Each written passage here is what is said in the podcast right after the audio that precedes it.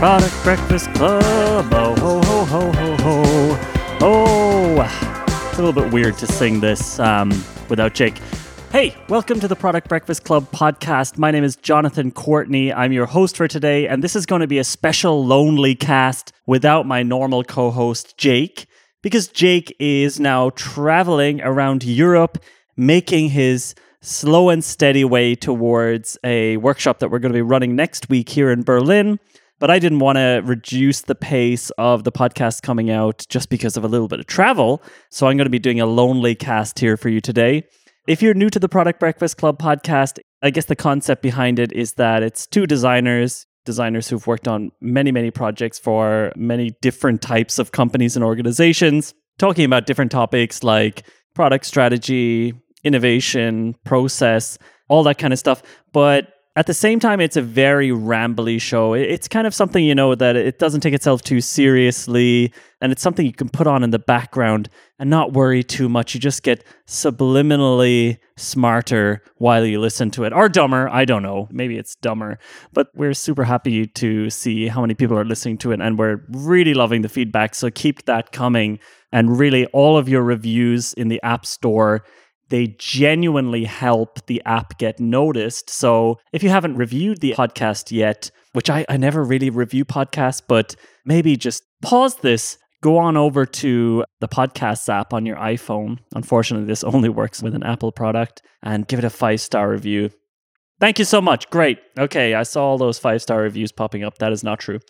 Okay, so yeah, like next week, as I mentioned, Jake's going to be here. We're going to be running a two day boot camp in Berlin for about 50 people. Tickets went on sale about two months ago. They sold out about a month ago, which we were super happy about and also surprised about.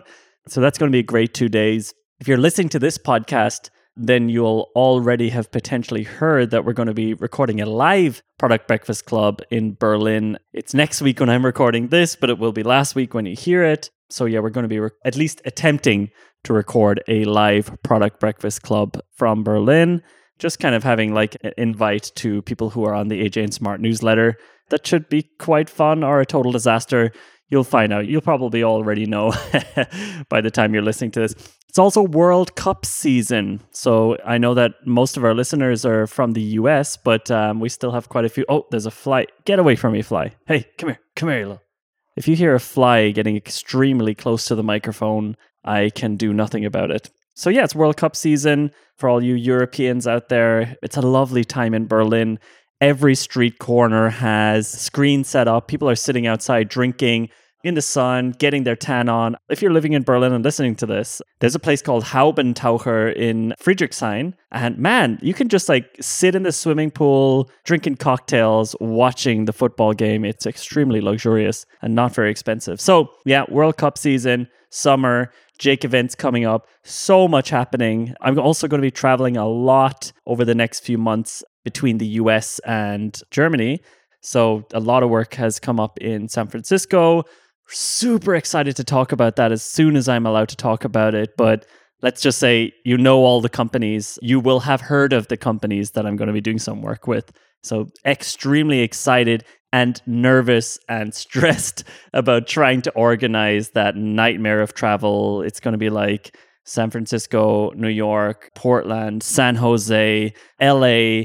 I don't even know. It's a lot of travel. It's a lot to plan as well, moving a lot of people from AJ and Smart from place to place. So, so this episode, I thought I would go into how, just to give you a tiny bit of context, AJ and Smart, the company that I run and founded, one of the most common requests we get these days is to help companies to scale the design sprint throughout their organization. So, usually, a lot of the companies they call us when maybe somebody in the company is totally bought into the idea of the design sprint, they love it, but they're like, okay, but how do we make sure that this doesn't become one of those things that companies just kind of give up after a while. Sometimes that is design thinking initiatives, they end up getting kind of abandoned or forgotten and people call us to help them figure out how can they avoid that and how can they scale up the design sprint process. So that's something that super common question as well from whenever we do like a Q&A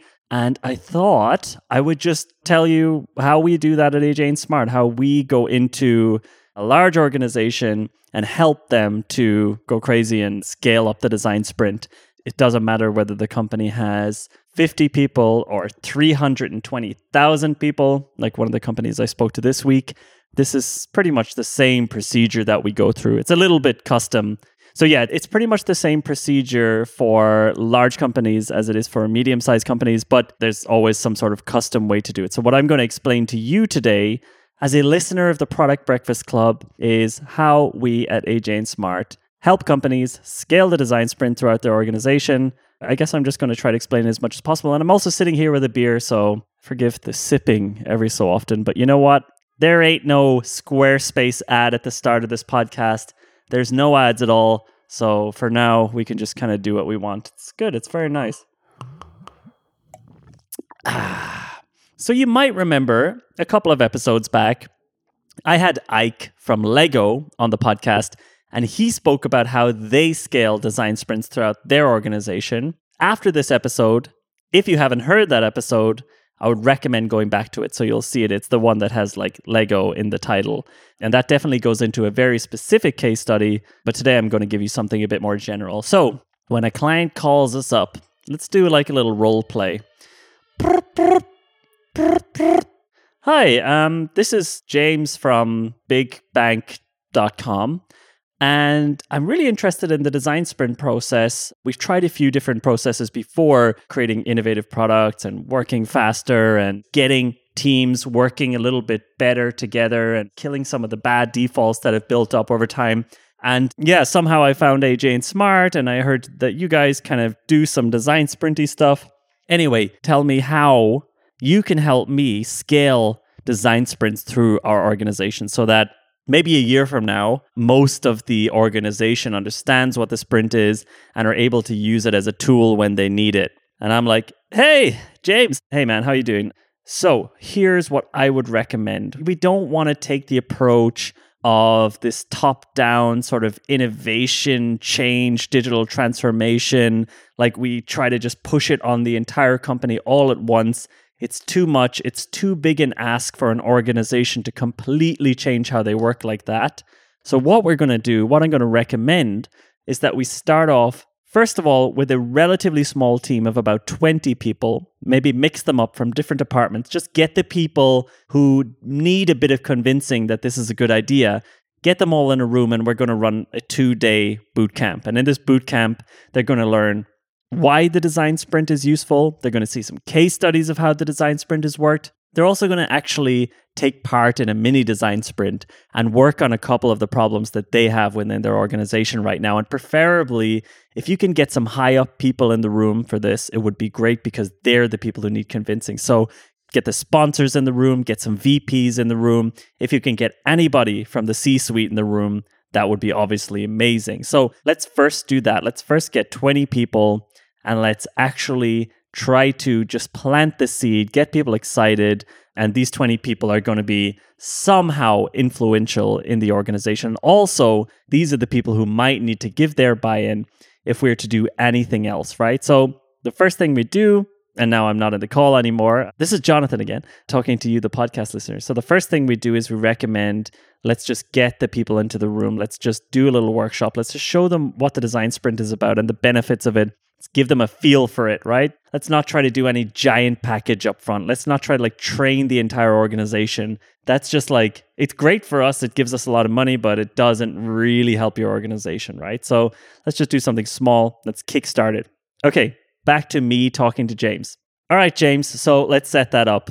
Let's do that little workshop. Now, once the workshop is finished, what we want to do is take a team of people who is involved in that workshop, even if it's not everyone. Maybe there was like one or two people in that workshop, and maybe it's a business owner from the accounting department, and she is really excited about the design sprint now. And she's been trying to get this product off the ground for quite a while. She has this idea for a new digital venture that they could try out, but it's just been going in circles forever and ever. Now she's taken part in this design sprint training and she feels empowered. She wants to run a design sprint. Maybe, and this is often the case, maybe multiple people within that workshop want to now do design sprints. Now, James, you and I are going to work together to choose the best first project to work on, and we're going to call this the Lighthouse Project this first lighthouse project, this is going to be something that looks good for the team when it works out well, and it also looks good for the company. So we want to make something that's really, really impressive, something that will make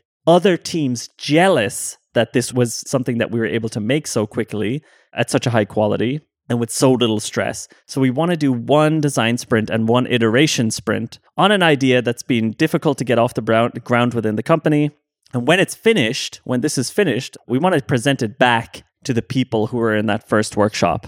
Okay, so what happens then after the two weeks, or maybe it's three weeks if we have to do a bit more extensive prep with the stakeholders? So we do a design sprint on a topic, on a product, on a service, on whatever, something that's been really going around in circles, something that's maybe a big opportunity for the company, but it's something they just maybe didn't know how to get off the ground. So we work with them on that for two weeks.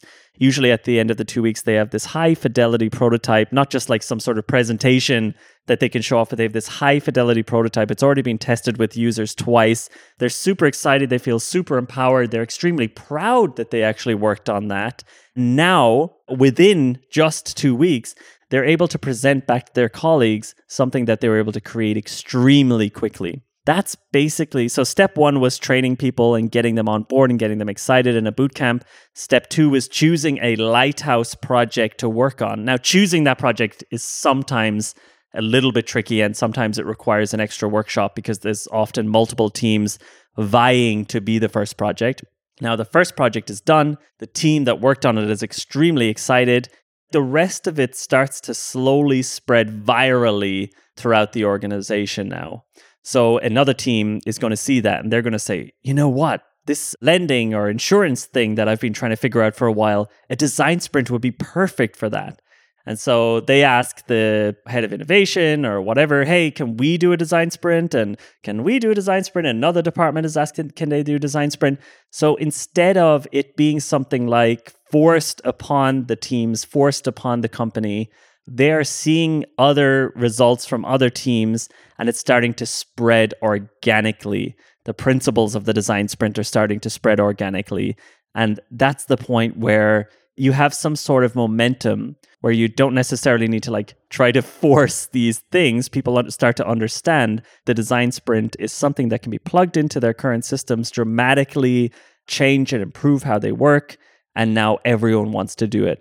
Now, there are a lot of risks of this just starting to lose momentum. Obviously, if there are multiple projects in a row that don't work out well, we've seen that the design sprint process starts to not fail, but the companies start to drop it again. So, what we generally try to do is we do this one lighthouse project, we come back and we start training different teams.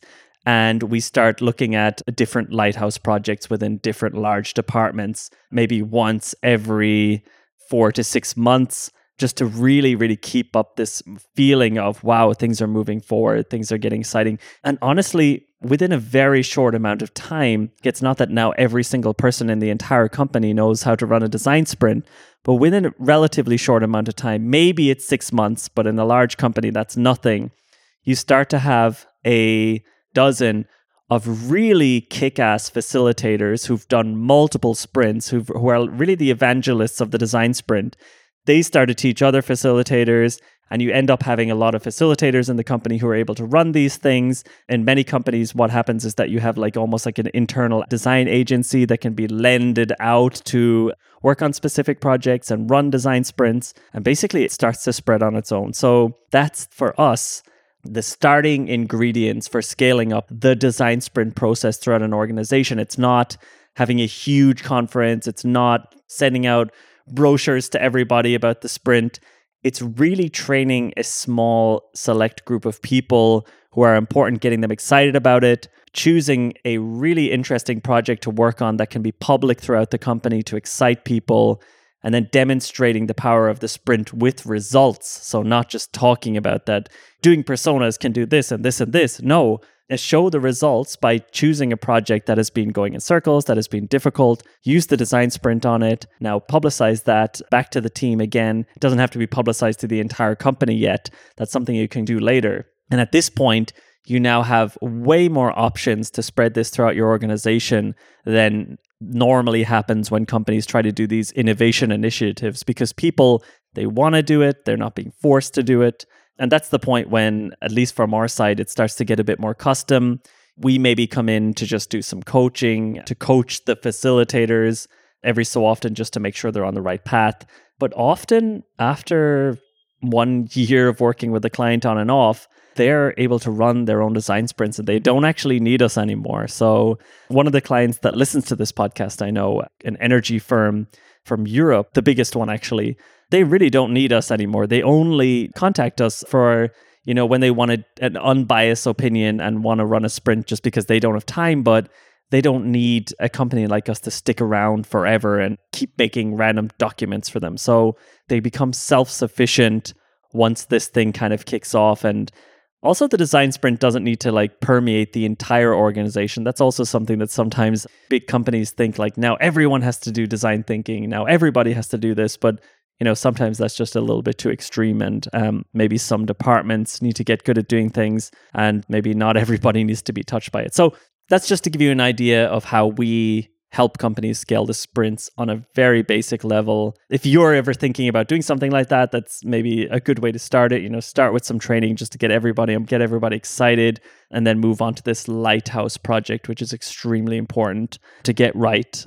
One final thing is that I have finished the book The Obstacle is the Way by Ryan Holiday and it is fantastic it's actually a great book for anybody who's just like alive because the lessons in there are universal. But anybody trying to build up their career, anybody maybe trying to start their own business, or anybody just, I don't know, who wants something better for themselves in their lives, I think this is a fantastic book to read. let me give you a tiny bit of a summary of what I like about it. So, The Obstacle is the Way. The book is basically about turning adversity, so turning bad things that happen to you into an advantage. And I guess the idea there is that bad things are going to happen no matter what, unexpected things are going to happen no matter what. How you deal with it kind of determines how successful and how happy you are going to be in your life.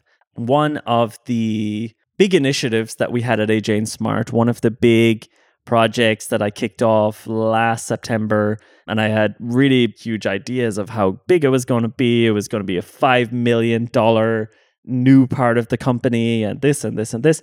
After about four months or five months of running it, I realized that it was not going to work out. It was not the right path that I should have taken.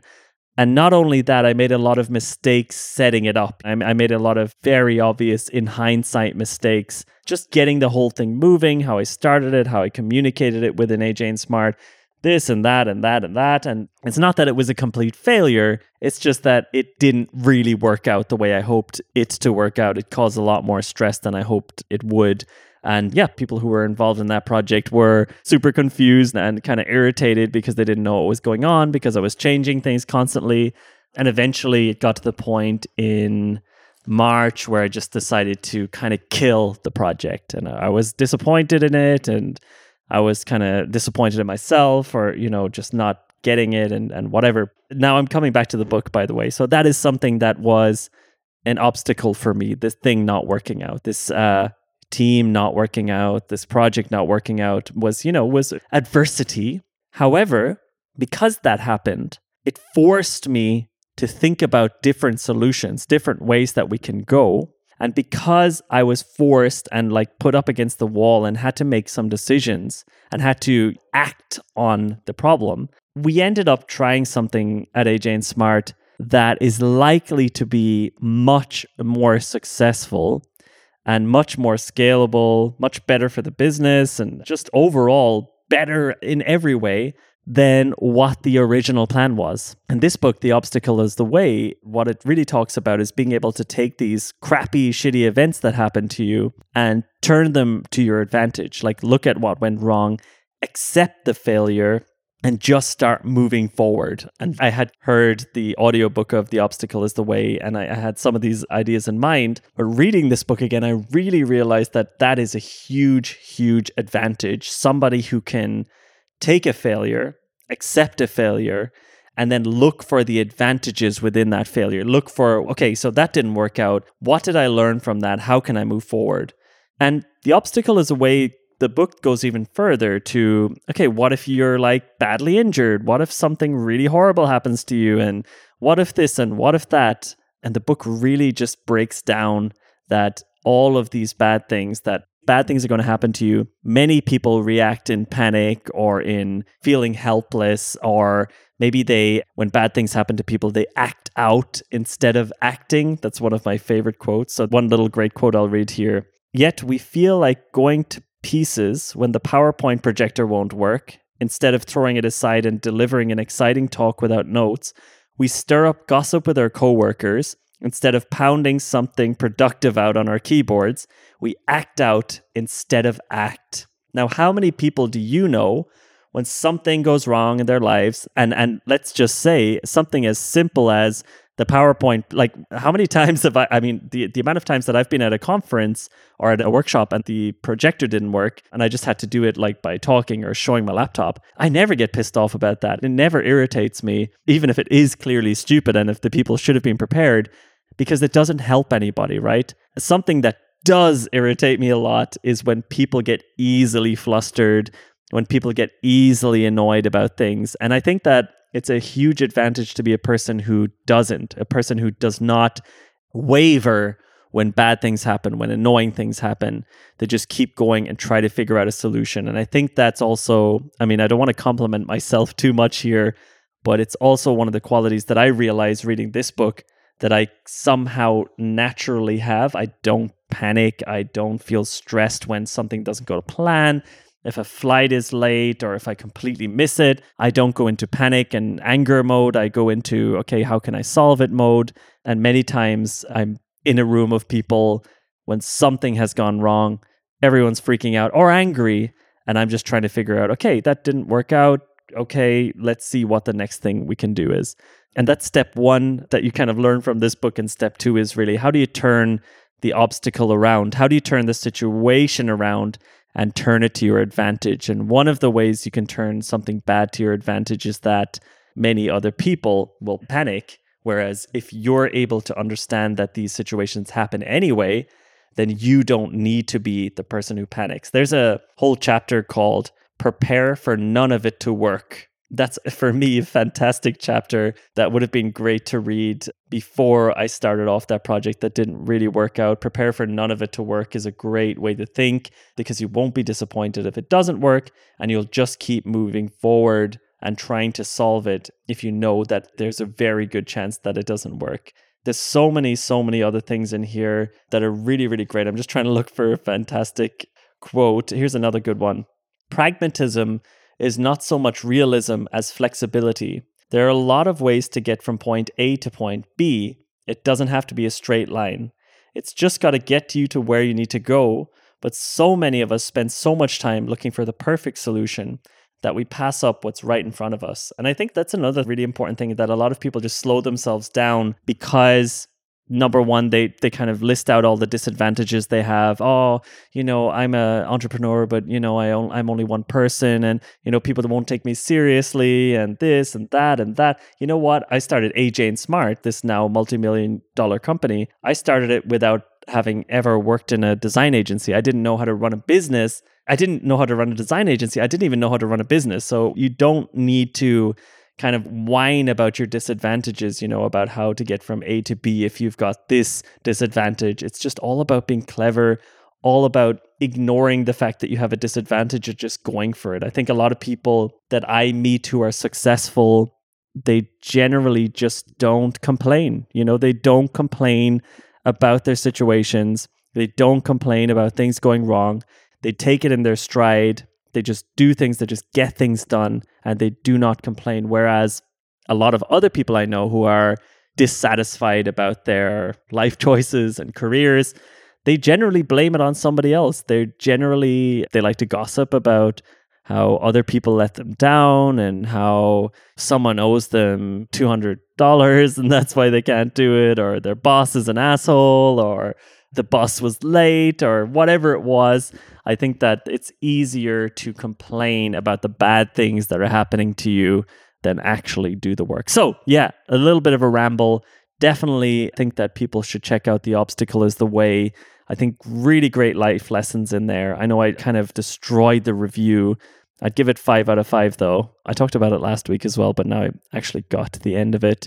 Really just excellent book. One of my favorite chapters is about how astronauts are trained for pretty much everything to go wrong and they have to like stay extremely calm because if they go into a reactionary mode when something bad is happening they might you know accidentally eject out into space and die so they practice for things to go wrong. They assume things could go wrong and their goal is to keep their heart rate down as low as possible when things are going badly so they can think clearly so they can move forward so they can save themselves. And that's something that the book teaches is that if something is going bad in your life if you got fired if someone broke up with you if your boss is an asshole if you've been having health issues these are things that just happen and how you deal with it is in the end kind of something that you actually have the choice so you don't have the choice about what happened but you have the choice of how you deal with it. Yeah, that got a bit too deep there. I'm sorry about that. I hope you have a lovely week, and the next episode should have myself and Jake in front of a live audience. Let's, like I said, the audio might be a disaster, but have a really lovely week. Thanks so much for listening to the podcast. Like I said, if you enjoy the podcast, if you enjoy listening to this every week, the ramblings of uh, Jonathan and Jake, do give it a five star rating in the iTunes store, the podcast app. And if you can't do that, or even if you can, um, we'd also love if you shared it or chatted about it on the Twitter. Okay, so I guess that's it. Have a lovely, lovely, lovely, beautiful week. okay, Alexa just started responding to me there while I was saying that. Goodbye, everybody.